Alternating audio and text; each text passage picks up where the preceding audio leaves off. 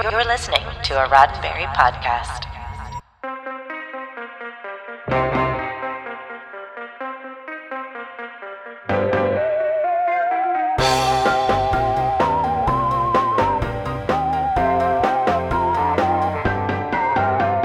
Much can a TV show talk about a character who isn't actually a character in the show and doesn't appear in the show, but is central to the show's premise and you want to avoid naming the character?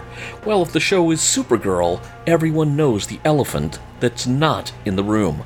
I'm Earl Green, and this is your Sci Fi 5, 5 minutes of science fiction history for October 26th, and today we take a look at the premiere of Supergirl in 2015.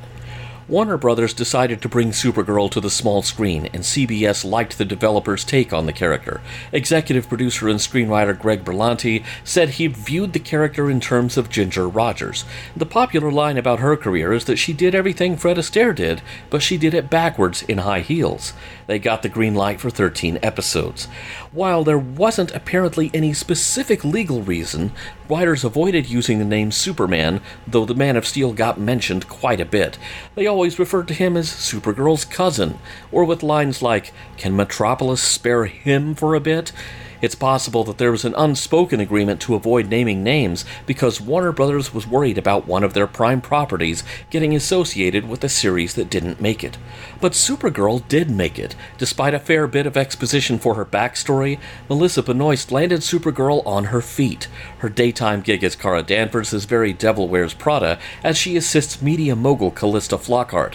She entrusts a couple of co-workers with her secret, including a notably buff Jimmy, uh, sorry, James Olsen, who her cousin sent to keep an eye on her.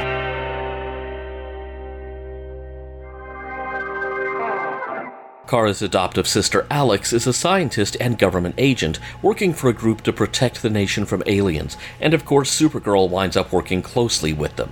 It's a bit formulaic with several tropes we've seen elsewhere, but the acting is fresh and the writing is quite good. Due to circumstances beyond her control, Kara was delayed in arriving at Earth, where she was sent to watch over the infant Kal-El. When she did arrive 15 years late and still only age 9, her cousin didn't exactly need her protection. She was raised by an Earth family and shunned her powers, which shows a Herculean commitment for a child. When she does reach the point of having to use her powers, she's immediately thrust into the limelight. That's where the real Ginger Rogers comparison kicks in. Supergirl isn't really used to her powers. She has to learn on the job. She is prone to misjudging how best to handle a crisis, like when, instead of blowing out a dock fire, she moves an oil tanker away from the dock, but in doing so ruptures the storage tank, causing an oil spill. This sets the stage for a dynamic not unlike that between Peter Parker, J. Jonah Jameson, and Spider Man. Familiar tropes, but well written.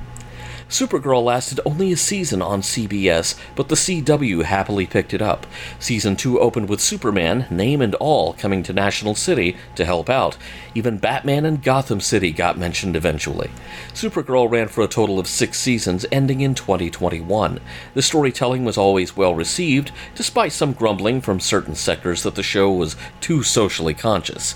It won four Saturn Awards, including two for Melissa Benoist as Best Actress. It won two People's Choice Awards and was nominated for a host of others, including from GLAAD for its positive portrayal of LGBTQ characters. In a world of superheroes and men in spandex, Supergirl stood out as a fresh series with intelligent, strong female role models. It was able to hold an audience and garner respect for a character that had long been largely ignored, or at least vastly overshadowed by her super cousin.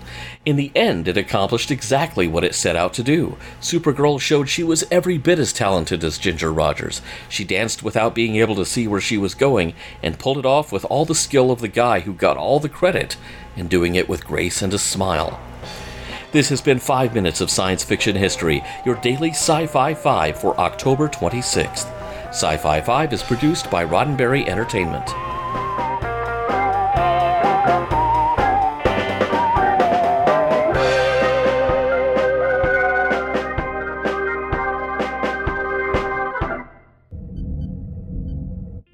This is a Roddenberry podcast. For more great podcasts, visit podcast.roddenberry.com.